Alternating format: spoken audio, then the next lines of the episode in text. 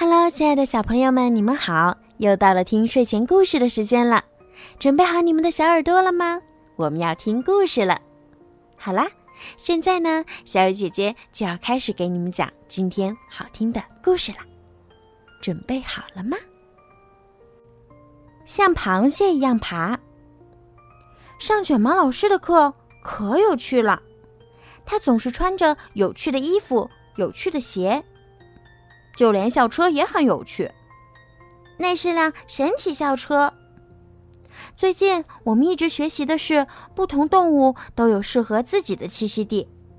不过今天我们要去的地方是游泳池，我都等不及了。也许卷毛老师是要给我们上游泳课。卷毛老师催促大家赶快上车，校车马上就要出发了，快点，阿诺！嗯，我有一种很奇怪的预感。卷毛老师开车经过了游泳池，然后又开了好长时间。等等，弗瑞斯老师，游泳池开过了。等校车停下来时，我们已来到了海边，海水正在涨潮。哇，在我原来的学校，我们可从来没去过这样的游泳池。当海潮退去，呈现在我们眼前的是一大片海滩。在远处，海浪拍打着岩石。卷毛老师直接把车开了过去。弗瑞斯老师，我们为什么不去游泳池？我们是要去一个池子，就快到了。卷毛老师按下一个大按钮，小车就开始变小，还长出了八条腿儿和两只螯。它变成了一个车蟹。车蟹爬到了岩石上，爬着爬着，它发现了一个水坑。水坑很深，里面积满了水。同学们，这就是潮池。根据我的研究，这生活着许多生物。在旁边的岩石上，我们发现了一些贝壳样的东西。那是什么？旺达问：“那是一种动物，名叫藤壶。”卷毛老师说：“车蟹跳进一个潮池里，一直来到了底部。”卷毛老师让我们赶快下车。刚一走出校车，我们的身体也开始变了。我们变成螃蟹了。我们是寄居蟹。我们可以在水下呼吸。像鱼一样，螃蟹也有鳃。卷毛老师鼓励我们四处去逛逛。我们用前面的四只脚爬来爬去，后面的四只脚依然藏在壳里。快点，阿诺！呃，我的壳好像有点紧。